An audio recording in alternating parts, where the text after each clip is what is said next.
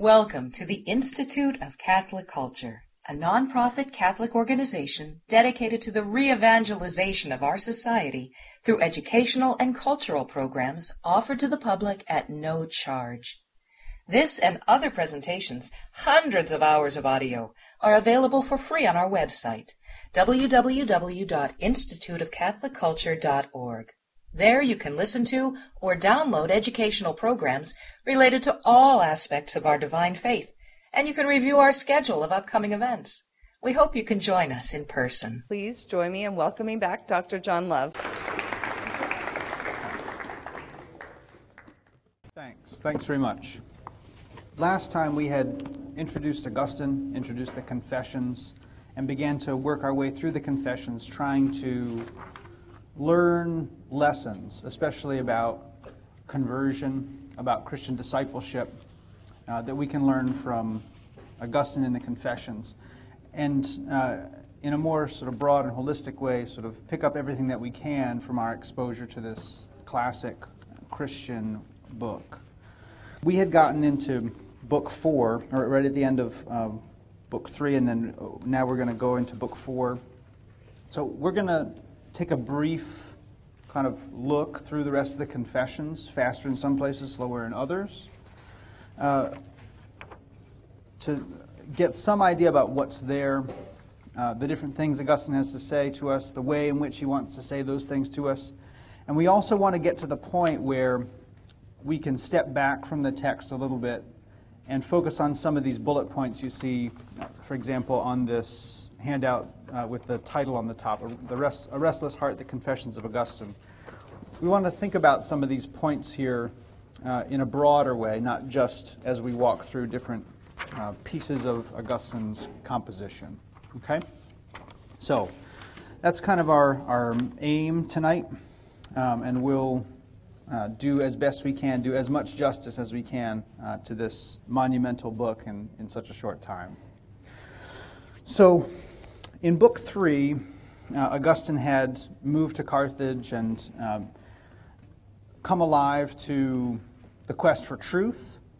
He had looked to the Bible, but he couldn't find truth in the Bible because the simplicity of the words, uh, the simplicity of the expression, uh, turned him off. He was too proud to find the truth in such a humble text. Uh, so he turned to Manichaeanism, which was suave and cool and for the elite, uh, Christianity for the elite. Uh, in book four, we hear more about um, his journey and the way in which his adolescent lust sort of settles into uh, keeping a mistress, uh, who he did for many years. Uh, one of the interesting things we're going to see, maybe in book four, a kind of oblique, uh, sort of sideways look at Augustine he tells us that he has this mistress who he keeps, and then later on we get the story of uh, his friend who died and all the impact that had on Augustine. Uh, we don't ever learn their names. He doesn't give them to us. And there may be a lot of reasons for that. Um, in part, he might have been trying to protect this woman who he had lived with for years and then left, and, and he had moved on to another life, and he didn't want to sort of drag her into his story unnecessarily, perhaps. That's one possible um, reason for his doing that. Another way to look at it, too, and in combination with the fact that we don't, we don't know the name of the friend whose death struck him so, is that Augustine was so focused on himself, he wasn't transparent to other people, he wasn't interested in other people exactly.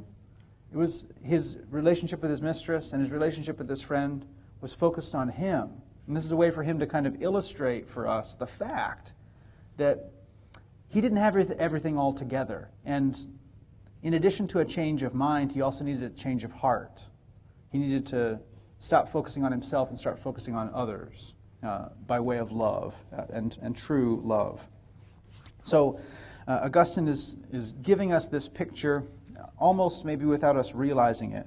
Um, and sort of shaking his fist, you know, for a large part of this book, he's, he's so angry uh, this person who died, you know, didn't he know it would hurt him, so, hurt Augustine so much? And he cried and he cried, and it was all this horrible thing. And it's the other man died after all, crying out loud. Augustine's just upset about it, you know, but he's so so fixated on that. Um, by the end of book four, he begins to, to recognize a kind of intellectual pride. He, he had a, a puffed up opinion of himself, of his, his intellectual ability, uh, and he began to see this, this could be an obstacle to, to his coming to truth. Right? Moving quickly, that, that kind of leaves, leads us into book five, and uh, book five begins with another prayer. Um, again, Augustine sort of calling God into these moments of conversion and setting up the kind of um, main event of Augustine's conversion, which we're going to find in books 7, 8, 9, 10. That, that set of four books is kind of the, the main locus of his changing mind, heart, um, community, and sacrament, and profession. those, those things um, change from the world and focus on Augustine to focus on God in the Catholic Church and all those things in those, those central books. So in book five, um, he continues his, his uh, career. He moves from Carthage to Rome, coming closer to the seat of authority. That, that's, a, again, a kind of subtle way of saying that his career was going very well for him. Um, also, he tells us in book five that he began to be dissatisfied with Manichaeanism. There was a promise that there'd be answers to all his questions. We know Augustine is such a great and curious questioner. Um, and he kept asking, and the Manichees didn't have answers for him. Uh, and, and that really frustrated him. Um, he was told uh, that, there's, um, that he should wait and talk to Faustus. Talk to Faustus. Faustus will answer all your questions, a Manichee bishop, uh, and a, kind of a, a famous authority in, in their community. And so he waited and he waited, and finally he talked to Faustus, and, and in a way, his, his encounter with Faustus sort of dropped the scales from his eyes about Manichaeanism because he listened to Faustus and realized that the words were beautiful, that the presentation was beautiful, but there was no substance. There were no answers from Faustus, just a prettier way of saying he didn't really know the truth about good and evil uh, and salvation. So, um, Augustine turns aside from Manichaeanism. That, that's not going to work for him. Um, as cool as it is, as, as sort of upper crust as it is, it's not going to give him the answers he wants. And he's more interested in truth than he is in uh, social status and, uh, and, and, the appearance of excellence. Right? Uh, and it's quite a thing for a, for a teacher of rhetoric to, to come to that point, right? His, his whole profession is based on giving people the tools to say whatever they want to say or say nothing at all. Um, and he, he understands that even though that's, that's his job, that's not the thing that's going to make him whole as a human being. He, he needs the truth, uh, not just a pretty way to say things and a convincing way to say things. So um, he tells us as well that he, he moves on to Milan. Uh, and we had mentioned last time that meant coming even closer to the seat of authority. Uh, the Roman emperor had moved to Milan in the late fourth century to deal with the barbarian invasions. Uh, and so his coming to Milan, again, is his sort of moving into the upper echelon of his profession as a rhetorician, teaching people how to speak persuasively and convincingly.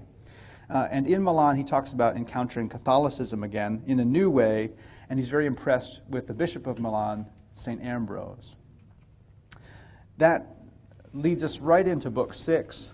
Um, and in addition to Ambrose, who is a great orator, um, a profound thinker in his own right, um, someone who had captured the wisdom of Cicero and translated that into a Christian context.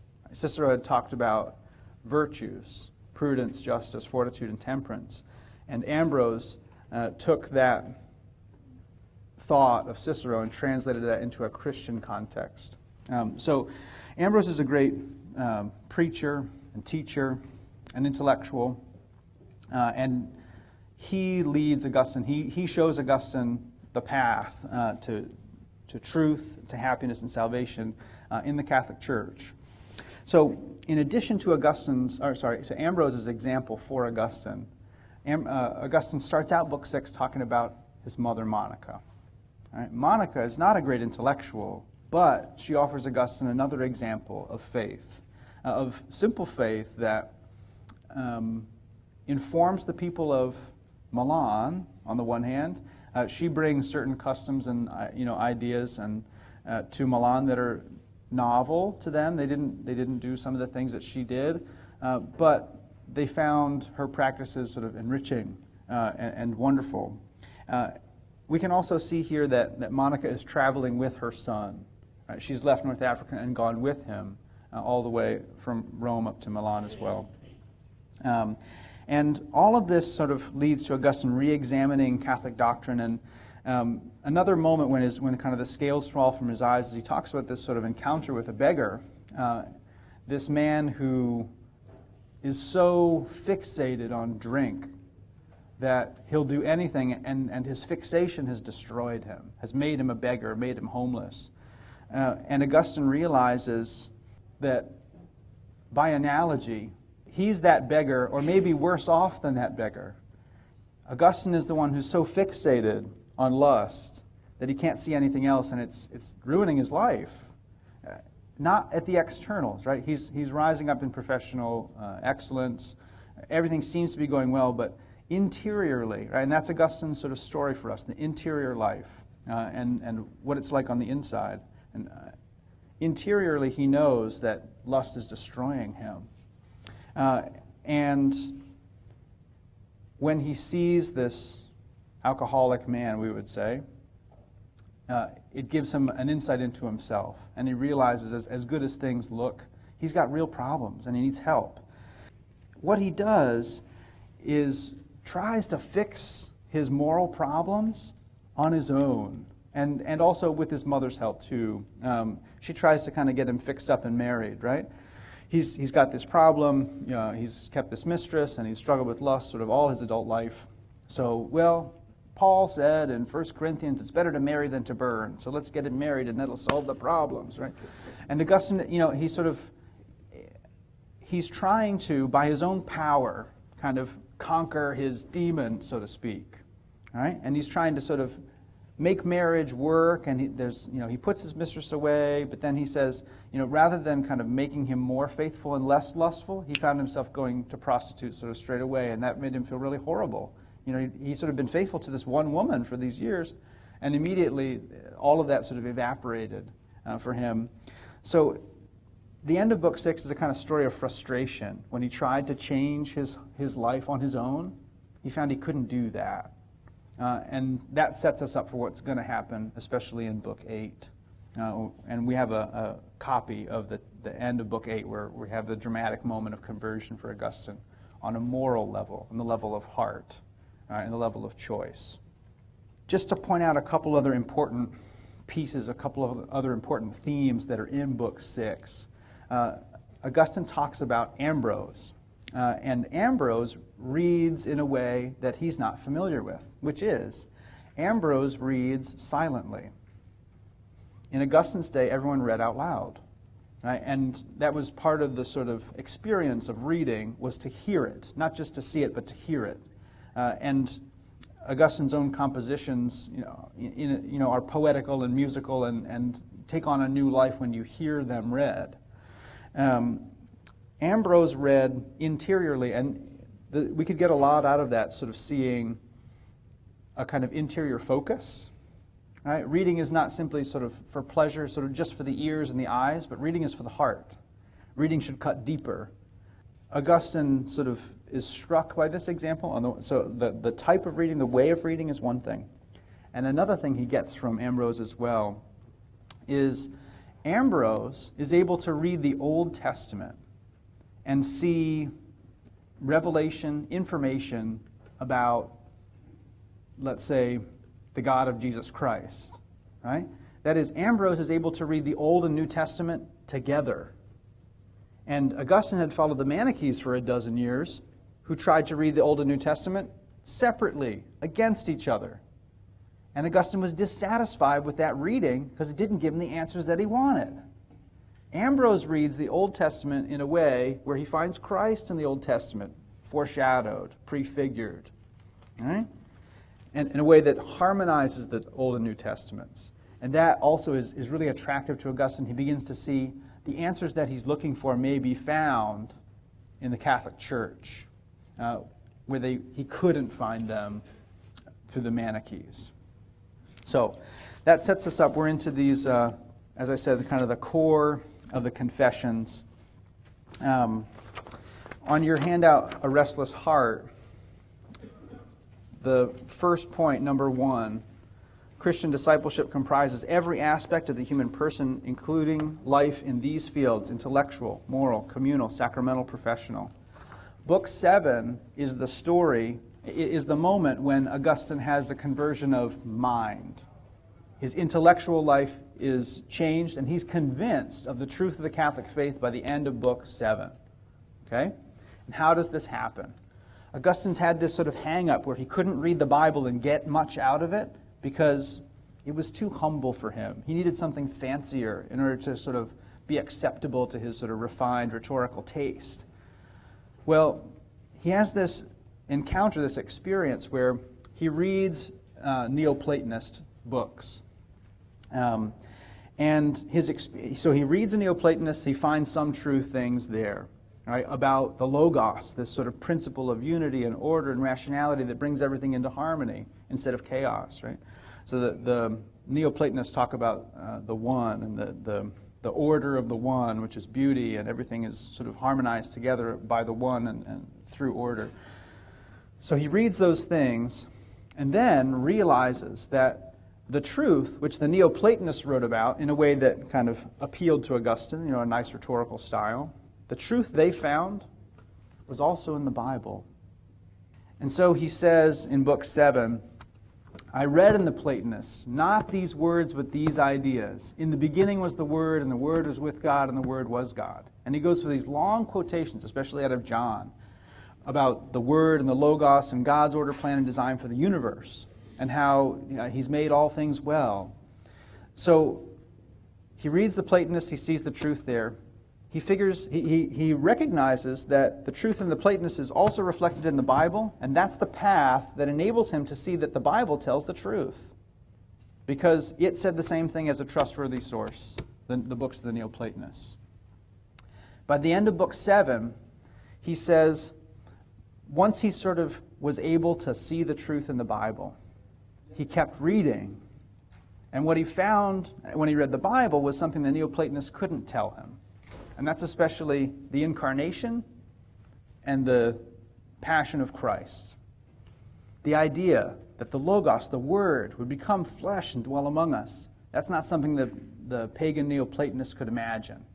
The idea that the omnipotent, omniscient one would suffer and die for us, to save us, to bring us into relationship with Him that is not something that philosophy can imagine. That is something that we only know because God told us, because God did it. He showed up. Uh, and He calls us to faith, to accept uh, Him and God as a truth teller, and accept these things which He has told us, which He loves us and wants to save us and died to save us. So, with that, Augustine sort of by way of the Neoplatonists, starts reading a lot more of Paul. And by the end of book seven, he's talking all about the things he's learning by reading Paul, and that he's convinced of the Christian gospel in his head. This is the right thing. And then book eight starts, and he says, But I still couldn't give up the, the sin, the lust that I had clung to for so long. Right? he's, and he starts out praying, uh, not surprising in the confessions, it is sort of elongated prayer. He starts out praying um, and thanking God for his gifts and um, talking about all the Christians he's meeting. And now we're in book four. It was anonymous mistress, anonymous friend. Now everyone has a name. Suddenly, all the people he meets have names Simplicianus, Victorinus, Alypius. Everybody has names Anthony, Ambrose. Uh, and that's, that's part of what's going on here. He's going to change his heart. He's going to change his will, change his choices. And he's also going to get a new set of friends, a new community, uh, which is life giving instead of um, the, the group of friends, for example, in book two, that encouraged him to steal the pears and throw them away and, and do bad things because they were bad. Um, so, book seven, his mind is changed. Book eight, he tells us all about how he needed to change his heart still uh, and he couldn't. Uh, there's a very famous passage which I haven't given you, uh, but I'm going to I'm to uh, share with you. It's um, Confessions, Book 8, Section 5. And um, in the first part of this passage, Augustine tells us that all these Christians he was meeting were telling him stories, telling him conversion stories about how this person and that person had changed their lives and come to God and found peace and happiness. Uh, and even rhetoricians had changed their lives and given up their teaching of rhetoric uh, in order to follow Christ. Uh, and Augustine was really excited about that. He wished that he could do that, he says. Uh, and, and he turns to God and he says these things, um, which I'll share with you now. Um, so, Victorinus is a rhetorician who's converted to Christianity, and because of a law at that time, you couldn't be a Christian and a rhetorician, so he had to give up his profession to do that. So, Augustine says, Victorinus had obeyed the law, preferring to give up his own school of words rather than desert your word, by which you make the lips of infants vocal with praise. In this he seemed to me not so much courageous as fortunate, because in this way he found the means of devoting himself entirely to you, to God. I longed to do the same, but I was held fast, not in fetters clamped on me by another, but by my own will, which had the strength of iron chains. The enemy held my will in his power, and from it he made a chain and shackled me. For my will was perverse, and lust had grown from it. And when I gave in to lust, habit was born. And when I did not resist the habit, it became a necessity. These were the links which together formed what I have called my chain, and it held me fast in the duress of servitude. But the new will, which had come to life in me and made me wish to serve you freely and enjoy you, my God, who are our only certain joy, was not yet strong enough to overcome the old, hardened as it was by the passage of time. So these two wills within me, one old, one new, one the servant of the flesh, the other of the spirit, were in conflict, and between them they tore my soul apart. This is Augustine's experience of sin. His mind is changed, he knows the truth, he wants to follow it, but he's torn between his old lust and his new desire to serve God and be with Him. And um, this is a kind of beautiful description, maybe, maybe painful description of what Paul is talking about when he says that sin is slavery. Sin binds us. Sin keeps us from being free. It narrows us. It, it focuses us on one thing or another. For Augustine, it was lust. We all have our own favorite sins. It limits our possibilities. It makes us only think of that thing and closes us off to everything else. And most importantly, to God who is for us all things. God who is our only certain joy, uh, Augustine says. So, this is the, the state in which he finds himself in terms of his will, his choice, his desire. His mind's in the right place, but now we're, we're looking at the will. As we work through Book 8, the stories keep coming um, about the, the people who've converted, uh, and about Paul, and about Anthony, and about uh, these, these various um, contemporary figures who, he, who he's meeting, and, and their conversions as well. Um, and that brings us sort of down to the end of Book 8, which you have on your, your copied sheets. Um, now, it's lovely, and I, you know maybe I should just read the whole thing, but I I think maybe I won't do that. But you've got it in front of you anyway. Augustine has talked about his his struggle back and forth. Um, he's talked about how he longed to be free, but he couldn't be free. Uh, and finally, in section 12, uh, he's, he's come down to this point. Uh, he's, he's crying, he says, like um, he wanted to weep and cry to his heart's content, um, and he, he wanted to cry by himself. He moved away from Alypius, who was with him there. Right? He's not alone in this, and that's, that's an important point we're going to see a couple times here. Um, he was crying and he was, he was sort of torn apart inside himself, as he described before. Um, and then he comes to God, and this is after uh, footnote 1 in the middle of that copied page at the beginning of section 12. I had much to say to you, my God, not in these very words, but in this strain. Lord, will you never be content? Must we always taste your vengeance? Forget the long record of our sins. For I felt that I was still the captive of my sins, and in my misery I kept saying, How long shall I go on saying, Tomorrow, tomorrow? Why not now? Why not make an end of my ugly sins at this moment? He's at this crisis point and he's, he's, asking, he's asking himself and he's asking God, Please free me. Please let me escape from this sin. And we have this famous scene uh, in Latin. Uh, he hears these words, Tolle lege, tolle lege, take and read, take and read. And Augustine, in a sort of characteristic way, I think, he starts thinking about this. Of like, huh. I didn't. Is there a game where kids say that? I've never heard of that game before. I wonder what that's all about. You know, he's sort of like musing about it and thinking about it, investigating, questioning, and then sort of like, you know, the he gets hit over the head a little bit, and he's sort of like, well, wait a second. God's talking to me, right? Um, which, in one way, gives us a message sort of like God talks to people.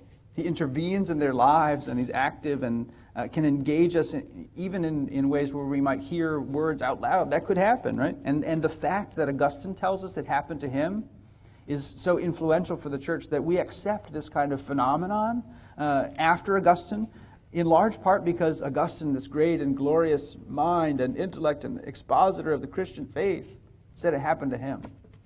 Right? And just like in an earlier book, he said, I didn't get much out of Aristotle. Yeah, we didn't read Aristotle for several hundred years after that because Augustine said he didn't get much out of it. So it's the power of Augustine there in the tradition. But Augustine hears the words, he, you know, and then he remembers Anthony of the Desert story, how he heard the gospel and it changed his life and immediately he followed God.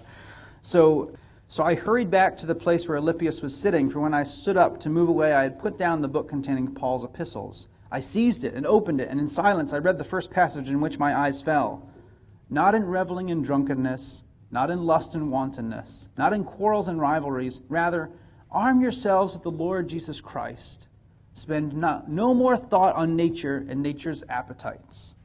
I had no wish to read more and no need to do so. For in an instant, as I came to the end of the sentence, it was as though the light of confidence flooded into my heart and all the darkness of doubt was dispelled.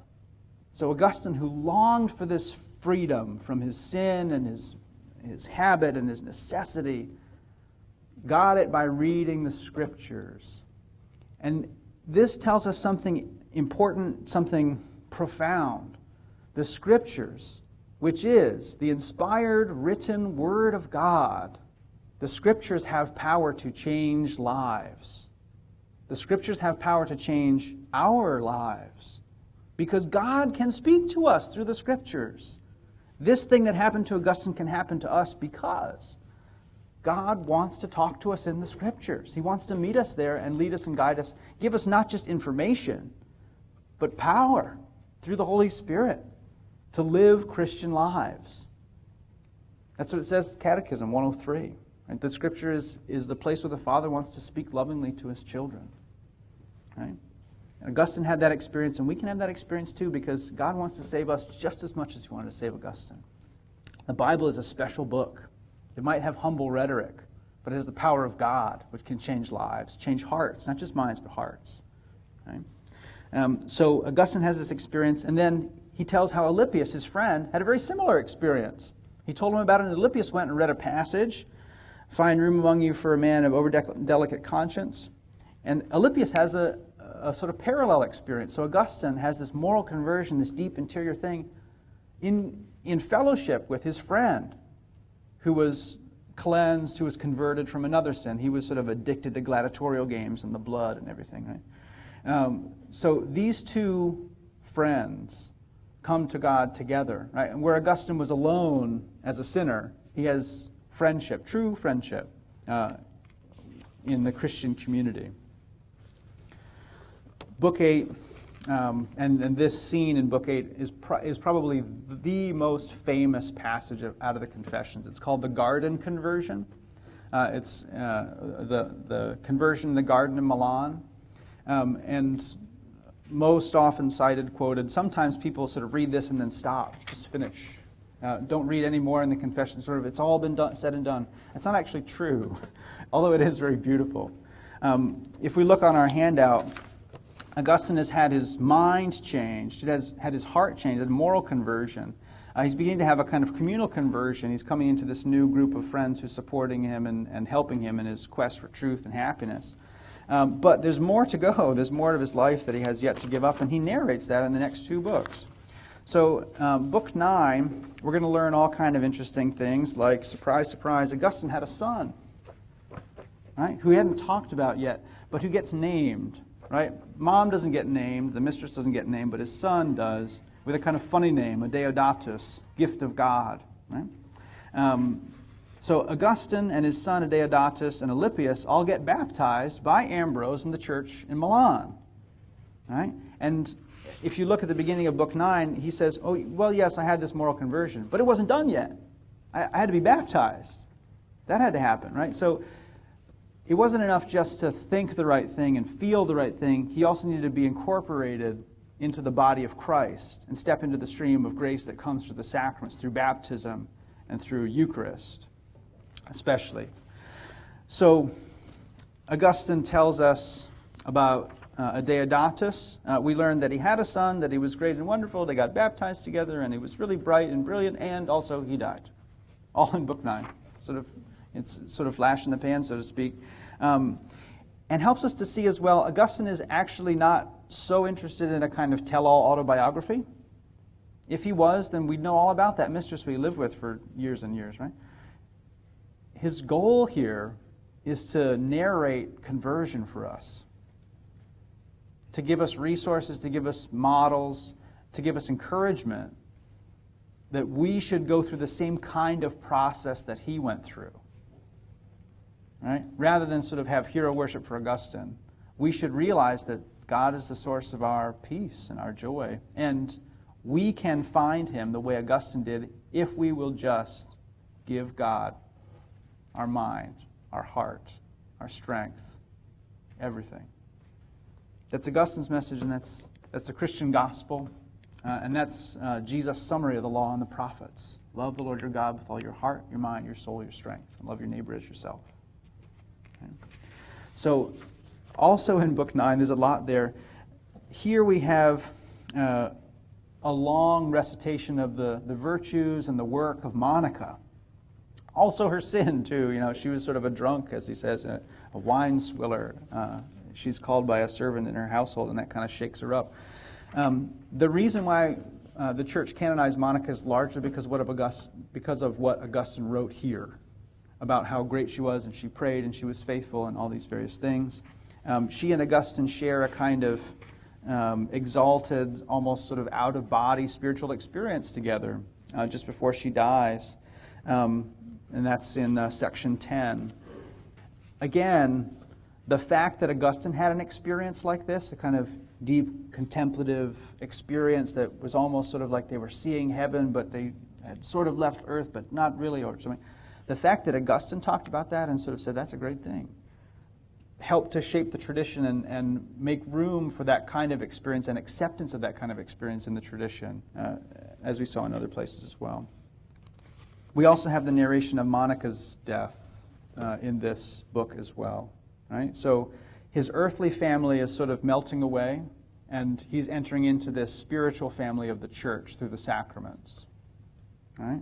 The, sort of the old man is melting away. Not that everything was bad, but it's sort of melting away, and he's entering into the church and the community of the church. Um, we're also going to see uh, he talks to Ambrose and says, Well, before I get baptized, what should I do? He says, Well, you know, you should read these passages out of Isaiah. Again, Old Testament, right? Uh, and Augustine tells us he tried and, and, it just didn't work for him. He, he really couldn't get much out of that. So that tells us there's something left to be converted, there's something left to be enlightened in his mind, right? That just because we finish with book seven doesn't mean that all the work is done or that we can sort of stop thinking about giving our minds to God. Um, and that's an important message for Augustine. It's also here in point number two. Christian discipleship is ongoing throughout human life. We see it in Augustine's story, and it's certainly true uh, for each and every one of us. Um, we don't finish mining the depths of the infinite God, right? And we never can. And that's what makes Christianity never boring. Because we are trying to mine the depths of the infinite and we'll never get to the end of it. There'll always be more. right? It's not like a show on Netflix where you get to the end of the series and then there's no more shows and you have to find something else to fill your time or something like that. Um, with God, because He's infinite, our infinite thirst for knowledge and for goodness finds the only thing that can truly satisfy it.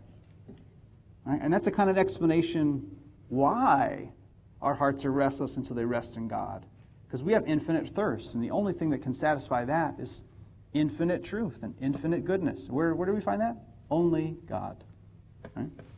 So, um, Augustine is telling us this ongoing story. Book 10 uh, is, well, let's say, end of book 9 sort of ends a kind of style for Augustine. When, he's, when he gets into book 10, he gets more sort of philosophical. Uh, and many people stop reading the Confessions at the end of book 9. Truth is, uh, first half of book 10 contains a long litany about how, as a bishop, right, and so there's another point. Augustine goes from being baptized as a Christian to being ordained a priest and then consecrated as a bishop. As a bishop, Augustine tells us at great length how he was still struggling with sexual sins, still struggling with lust and desire and all those kind of things.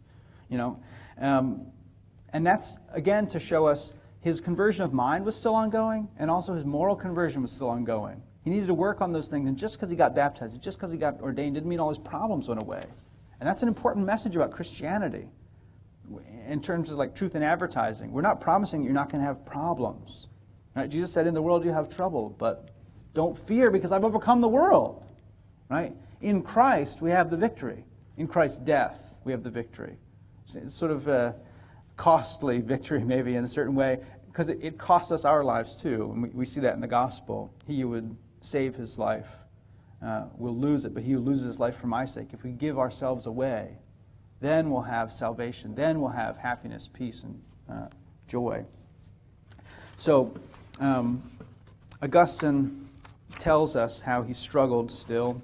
Uh, and, and here as well, Augustine the rhetorician, the, the man who was prepared and succeeded uh, to the highest degree in speaking well and communicating well and effectively, took those gifts and used them to communicate the gospel, to convince people to come to the church, to come to Christ. Right? That's, that's the professional conversion that we have on the, on the chart. Right?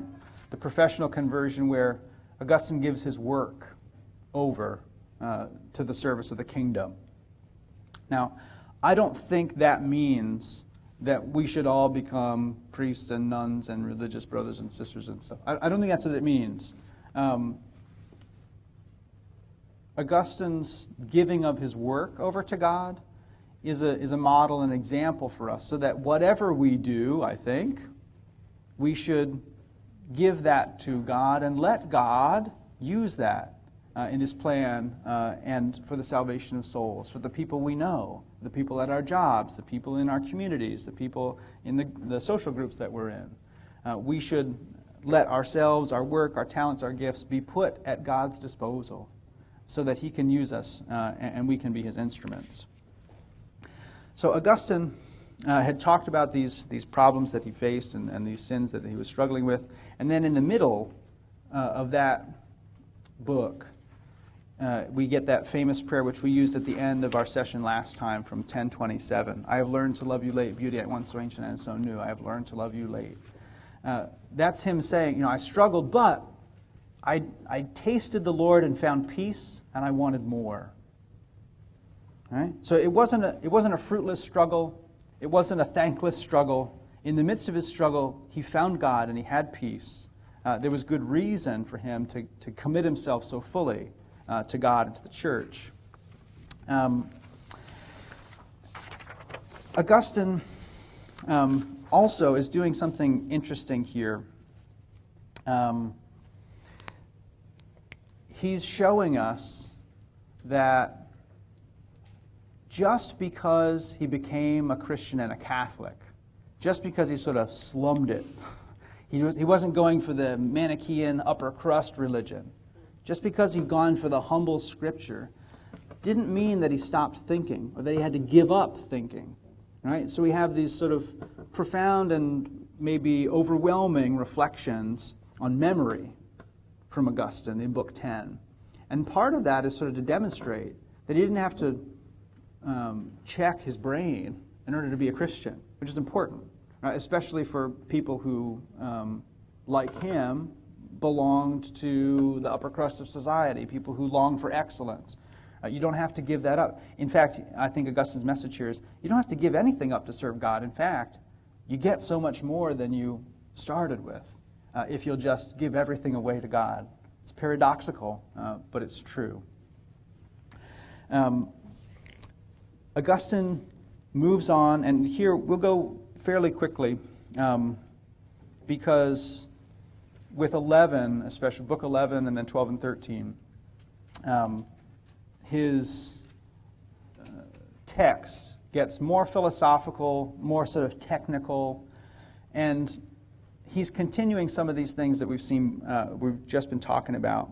First, he thinks about memory, how we have access to the past and how we think about time. And then he's going to go in in Book 11 and talk about time itself. And all of that is sort of an interesting, sort of philosophical discussion. And it's also a kind of reflection on how Augustine, the author, can review his process of conversion. He's kind of giving us a kind of framework for how even though he is not now feeling torn apart by sin, or even he is not now feeling like he should be a Manichee, maybe, or something like that, he can still remember that. He can still go back to an earlier point in time and how does that work? And he's going to engage that intellectually, but also kind of provide an explanation for, for how we can do this, uh, especially in a time and place when this kind of interior autobiography, spiritual autobiography, was sort of um, maybe, maybe distasteful, maybe not just odd, but sort of distasteful. Who, who, wants to get that far into someone else's interior life, for crying out loud? Uh, but Augustine is sort of taking us on the journey um, and, and trying to work through uh, important questions about grace and salvation. Um, in the end, in 12 and 13, uh, he turns again to the Bible, uh, to Genesis 1 and 2. And there's a number of different things going on here. Um, Augustine is showing us that the Old Testament and the creation of material things, which for the Manichees is the most horrible thing that ever happened. In fact, Augustine, the Catholic Christian bishop, can read those texts and find not just sort of gross matter, but spiritual insight. He can find a spiritual sense of those passages, which, tell, which connect those passages to the actions of Christ uh, and the love of God and his plan of salvation, which is completed in Christ and the church. Right? So he's showing us how wrong the Manichees were right, as a kind of refutation of his former belief and people who would want to cling to that in such a way that if you want sort of the most sophisticated upper brow, high crust thinking, you don't have to be a Manichee You should be a Catholic. We can do it better than they do. Right? Better than Faustus did. He didn't have any substance. Here's some substance. Right? He's doing that. And also, he's just been reflecting on memory and time. And what does he do? He goes back to the beginning of time and starts to read it in light of God's wisdom, God's truth. Okay?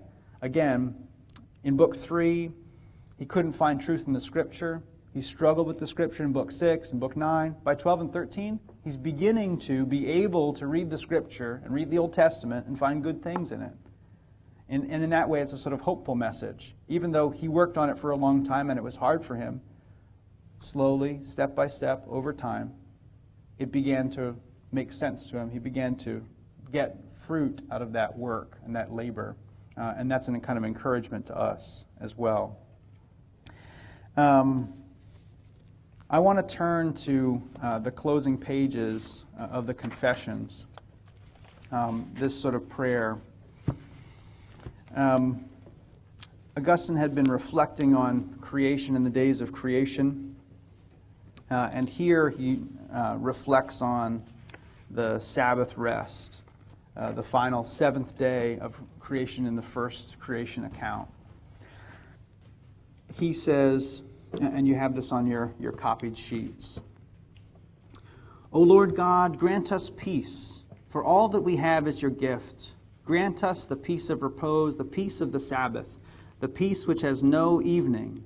For this worldly order in all its beauty will pass away. All these things that are very good will come to an end when the limit of their existence is reached. They have been allotted their morning and their evening. But the seventh day is without evening, and the sun shall not set upon it. For you have sanctified it and willed it should last forever. Although your eternal repose was unbroken by the act of creation, nevertheless, after all your works were done, and you had seen that they were very good, you rested on the seventh day.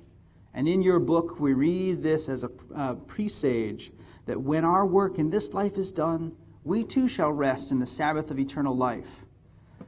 Though our works are very good only because you have given us the grace to perform them.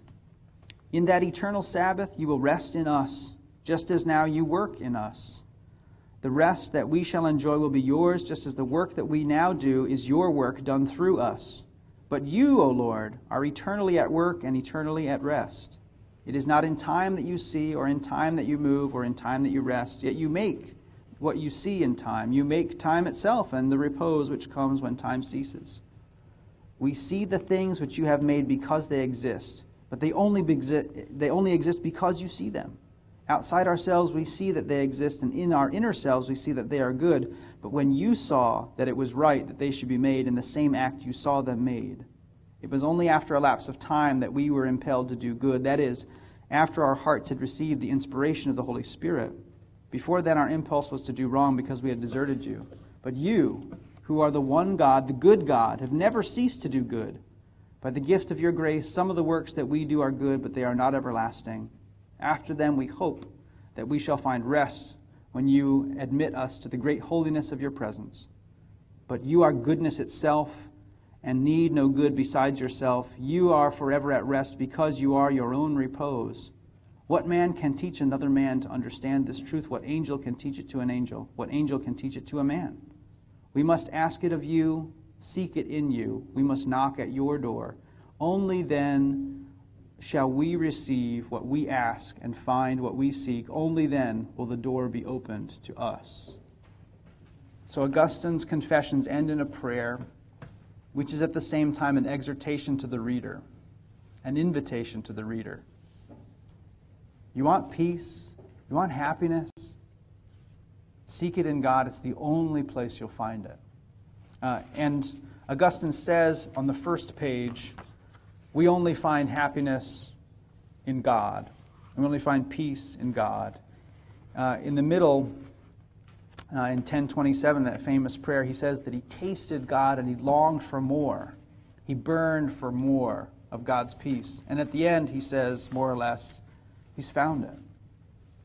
He's found the source of happiness. Uh, and it, it is only in God. Uh, we have a little bit of time now to reflect more and in different ways and think about how what Augustine has told us in the Confessions might inform us, might show us um, the way to truth and happiness. Uh, I will not stand in front of you and say that I think I'm as smart as Augustine is. That's not wise um, and not true. so we're different than him. Uh, we don't live at the same time as him, uh, not nearly. Um, and many things sort of make his story not our story, but that doesn't mean that we can't learn from his story. Right? And if we take that kind of broader view, then we can think and, and understand that Augustine experienced pride as a kind of obstacle. His own certainty of his excellence, his own uh, sort of puffed up opinion of himself, and his own sort of delicate taste that couldn't find truth if the words weren't said in the right way was an obstacle for him. Right? Pride is an obstacle for us too. And just like for Augustine, the path to salvation is through humility, is through humbling ourselves. And, and in a sense, the beautiful, wonderful thing that we have in Christ is that we don't have to do anything He didn't do.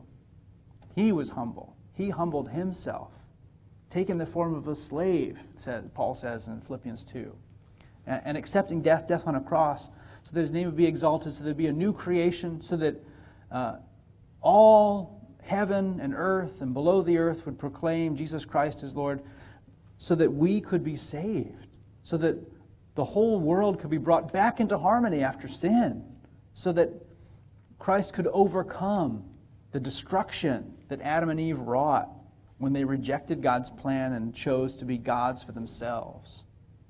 When Augustine tells us we have to be humble, in a certain way, he's just telling us we have to imitate Christ. And we know that. Um, Augustine tells us, and we see it there at the end, he's talking about the good things that we do and God's role in that. Right? And we can think back to some of these episodes we've looked at too. For example, in, uh, in the garden in Book 8. Augustine shows us this drama where God is inviting and God is leading, and we need to respond. Right? And God tells Augustine, take and read, take and read. And then he waits for him to go and pick up the book and read it instead of thinking about why he's hearing that and what it means and who's playing that game and why they play. It. So, you know, you can see God sort of like, and now you got it. you know, it was pretty simple, but, you know, God waited for him. God waited for Augustine to choose.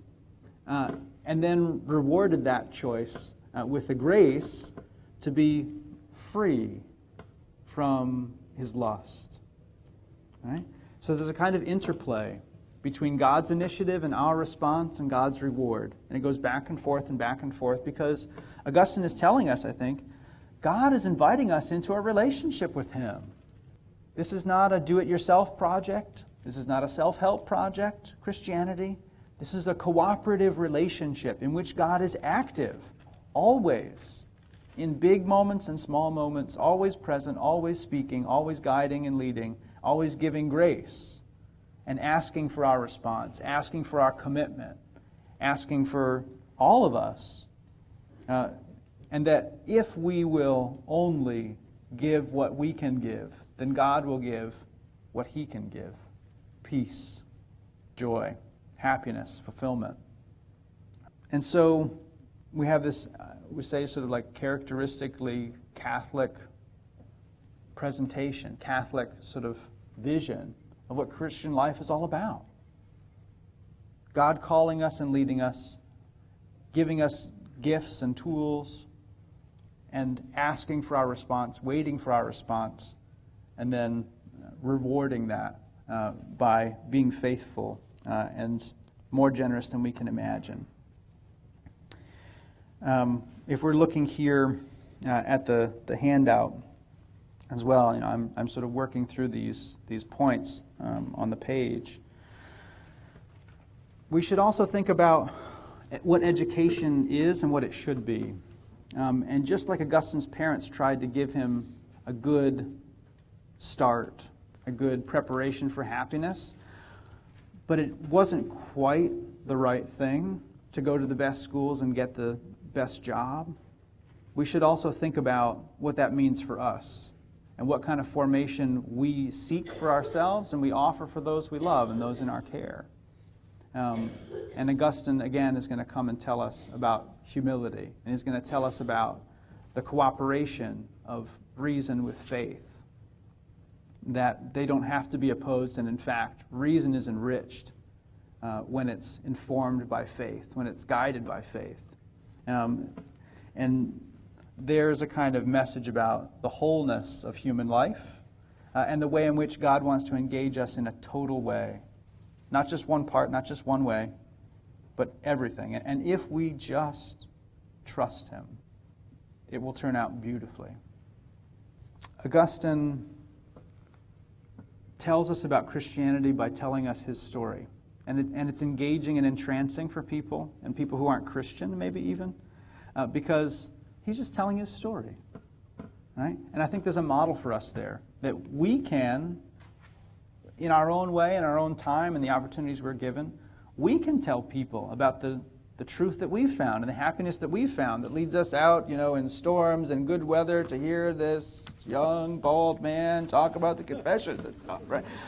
We've found something that, that draws us to the church, that draws us to the Lord, Uh, and one way to invite people into the rest, the peace that we've found, is to tell our story. And that can be a kind of effective, entrancing way uh, to communicate and to share the gospel. Um, he gives us a great example, and, and we can learn from that example and try to apply that. Something else Augustine does, I'd mentioned it last time, I, hadn't mentioned it yet today. Augustine engages his culture. He talks about the Aeneid, his personal journey and his travels follow the travels of Aeneas, which was the familiar story, the paradigm of Roman life. And, and he tries to tell his Roman audience the true epic, the true glorious quest is for not the founding of Rome, which, by the way, is falling apart all around us, right? Um, but for heaven. Right? And, th- and this is going to connect to something else that Augustine wrote later, City of God. I'm talking about the city of man and the city of God, and where our true treasure is. Well, it's in God, it's in heaven. Right? Um, but Augustine communicates to his audience in and through their culture and tries to tell them the truth of the gospel in and through their culture. So the Aeneid is not our cultural book that everybody reads and knows by heart. We have our own cultural elements and tools and, and expressions. And I think if we follow the example of Augustine, then we're going to engage our culture in our time in a way parallel to him. And we're going to present Christ and the gospel and the joy and the peace and the excitement that it is to follow Christ, and to be in relationship with Him, and to receive from Him more than we can ever possibly imagine, uh, in foretaste now uh, and in fruition, perfection in heaven. So, that brings us about to the end of our time. Um, I'll say just a quick prayer, um, and then we'll have our break, I believe, and, and go from there. In the name of the Father, and the Son, and the Holy Spirit. Amen. Lord, we thank you for all your gifts. We thank you for the gift of Augustine, his thought, his work, uh, his composition, the Confessions. We ask you to imbue us with your love, with your grace, with your heavenly light. We ask you to help us learn from the example of Augustine, from the encounter with Augustine. We ask you to transform us, to help us give ourselves totally to you, and to find you peace, joy, happiness, truth, goodness, and every good and perfect gift in you, our Father, who loves us beyond imagining. And we ask that all glory be to the Father, and to the Son, and to the Holy Spirit, as it was in the beginning, is now, and ever shall be, world without end. Amen. In the name of the Father, and the Son, and the Holy Spirit. Amen. Thank you very much. Thank you so much, Dr. Webb.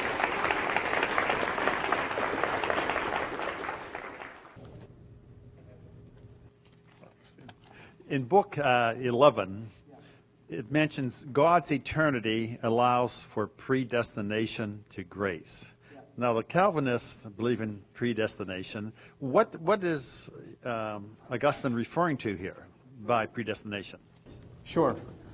Um, Calvinist predestination is viewed, perhaps, as a determining beforehand what will happen to people. So, sort of, God makes a decision and then it happens later, or something like that. Or God sees it at one point in time and then later on it happens. Right? What Augustine is getting at, and, and this, is, this is the Catholic perspective on this, you know, because um, Paul, has, Paul says, you know, those who are predestined are justified. If you're justified, you're sanctified. If you're sanctified, you're glorified. Paul says that in Romans. Right, so we, we accept that Romans is an authoritative scriptural text. The way we understand it is God being outside of time. That's what eternity means, outside of time. For God, our being conceived, being born, first communion, marriage, death, eternal destiny, is, is not at different points in time, it's all at the same time. So God sees now where I will be forever because He's not limited by time. He doesn't have to take existence one moment at a time, He can see the whole thing at once. So Him knowing it is not the same as Him forcing me to do one thing or another at a later point in time. Right? It's a tricky concept, especially because God is the only thing which is outside of time. All created things have some kind of sequence in their lives. Even angels have a sequence between creation and their, their choice and their destiny. So we say God sees everything at one time, and Him seeing that where we end up now doesn't mean that we don't have some role to play in terms of our cooperation with God or lack thereof um, in determining where we end up. Actually, I do have a question for you, Dr. Love. Can you just reiterate something you said? I think it was about book seven or book eight, and that you said that up until that point, Augustine had not really used names in referring to his colleagues, and then after that, he, I just, I'd never heard that before. Can you just remind me what you were saying? And yeah, in book eight of the Confessions, when he starts to talk about changing his choices. Um, all of a sudden, we get names of everyone who's in the story, right? So, if, if you allow me, he starts off in section two. Victorinus was an old man of great learning. He tells all about Victorinus and his story. And then Simplicianus is telling me about Victorinus. Uh, and then um, again, you know, sort of them telling us what's going on and, and a kind of narration of the scene and their, their chanting for Victorinus and everything else. Um, and then later on, he's going to come and talk about uh, Anthony of the desert, St. Anthony of the desert. Um, and if you're if you're reading book eight, it kind of strikes you sort of like we're talking a lot about these people and, and, sort of we know them. And then if you look back, we have we have no names of the schoolmates in book one. We have no names of the friends in book two. We have no name for the mistress. We have no name for the friend who dies in book four. We have no name for the beggar. We, he just he doesn't name anybody until he kind of comes to this point of giving his heart to God. And then all of a sudden he's he's enveloped in this community of people who are going through conversion like he is, who are encountering God in the scripture like he is, who are entranced by Paul and, and kind of paralleling Paul's experience, being knocked off their horses like he is. And he's just not alone anymore. Um, I also think his relationship with Bishop Ambrose was very um, important in his conversion because he was, I think, the first man that he could meet that he felt was uh, intellectually his peer, who he would always have an answer for. And actually, I think uh, Augustine would leave the, his the, uh, Bishop Ambrose home scratching his head instead of pe- putting people on the, uh, you know, yeah. out there. I think you're right about that, and something I didn't I didn't bring up, um, but which is really fascinating. Um, Augustine goes to Milan, and then he hears that Ambrose is a great rhetorician, uh, and, and uh, in fact Ambrose wasn't a Christian when he, when he was uh, elected bishop of Milan, which is an interesting story in itself. But uh, they thought, well, he'll be great. You know, he's not a Christian, but you know, never mind. You know, we'll take care of that, which they did, and everything else. But so Augustine in Book Six narrates that he goes to Milan and he goes to hear Ambrose preach. Right, where are you going to hear this bishop exercise rhetoric by preaching? And he said, I went just to pick up tips, kind of professional tips as a rhetorician. Uh, but he found that he couldn't separate the presentation, the form, from the content. That Ambrose's rhetoric was so good that he couldn't help but hear the gospel through the, the preaching, through the rhetoric that, that Ambrose used. Uh, so Augustine, Augustine wanted only one and not the other, but Ambrose was so good that he, he couldn't do that to him. He couldn't use him for his professional purposes. Uh, so Ambrose is, an excellent rhetorician. Um, and, and influences Augustine in many ways, certainly. We have a question coming in from online, and by the way, for any of our online viewers, we do have the notes and the handouts from tonight and from last week posted online, so you can find them at our website for the event page. Um, and the question is from Tom McNew in Texas, who's a good friend of the Institute. And he asks, How, according to Augustine, is it possible that God is changeless and eternal, but his creation is constantly changing over time? Sure. Augustine talks about creation and the way in which God calls things into being, as um, explained in Genesis 1 and 2. Um, and God isn't different before, during, and after creation. God is always truth and goodness and love God is always communion of persons. God is always sort of giving himself away. In the Trinity, the Father gives himself away, and that, that, that's how the Son can be God, because the Father gives everything, including divinity, to him, uh, for example. So, God is this sort of dynamic life, dynamic Trinitarian life, and freely chooses to make other things which have some reflection in and some participation in God's ongoing life. It's, it's, a, it's not a full participation because um, if you don't have it of yourself, you, you don't have it to the same degree. You, know, you can't make another God that, that you can't make a God. And that's, that's not possible. If you're going to be God, you have to be not made. Um, so this dynamic thing is happening, God, and then his goodness overflows and um, lets other things participate in that in various ways, uh, and all kind of as a reflection of the, the dynamic life that God is and that God has. So I, I hope that helps. Thanks for your question.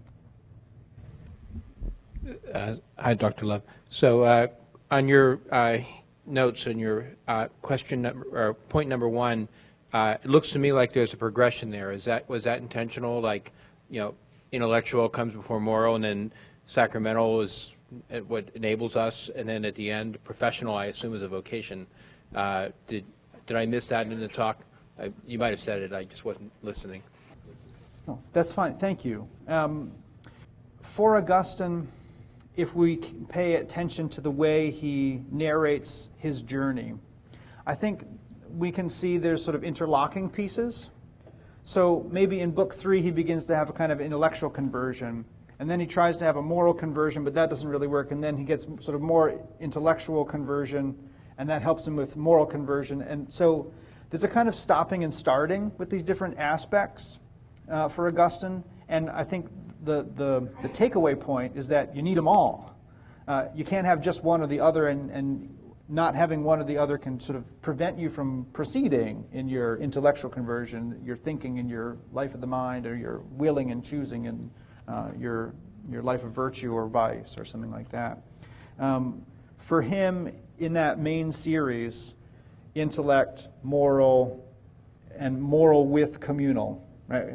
All the names and the stories come, and all the, the community around him, right? The moral and communal kind of come together.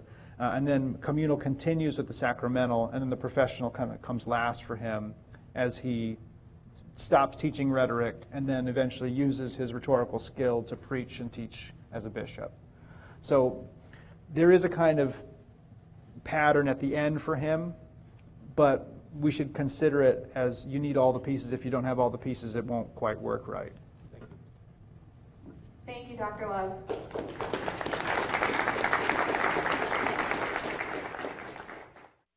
We hope you enjoyed this presentation from the Institute of Catholic Culture. If you'd like to learn more about the mission of the Institute and how you may become a part of this important work, please visit our website at www.instituteofcatholicculture.org or call us at 540 635 7155. And may the glory of Christ Church be ever more manifest upon the earth. St. John the Evangelist pray for us.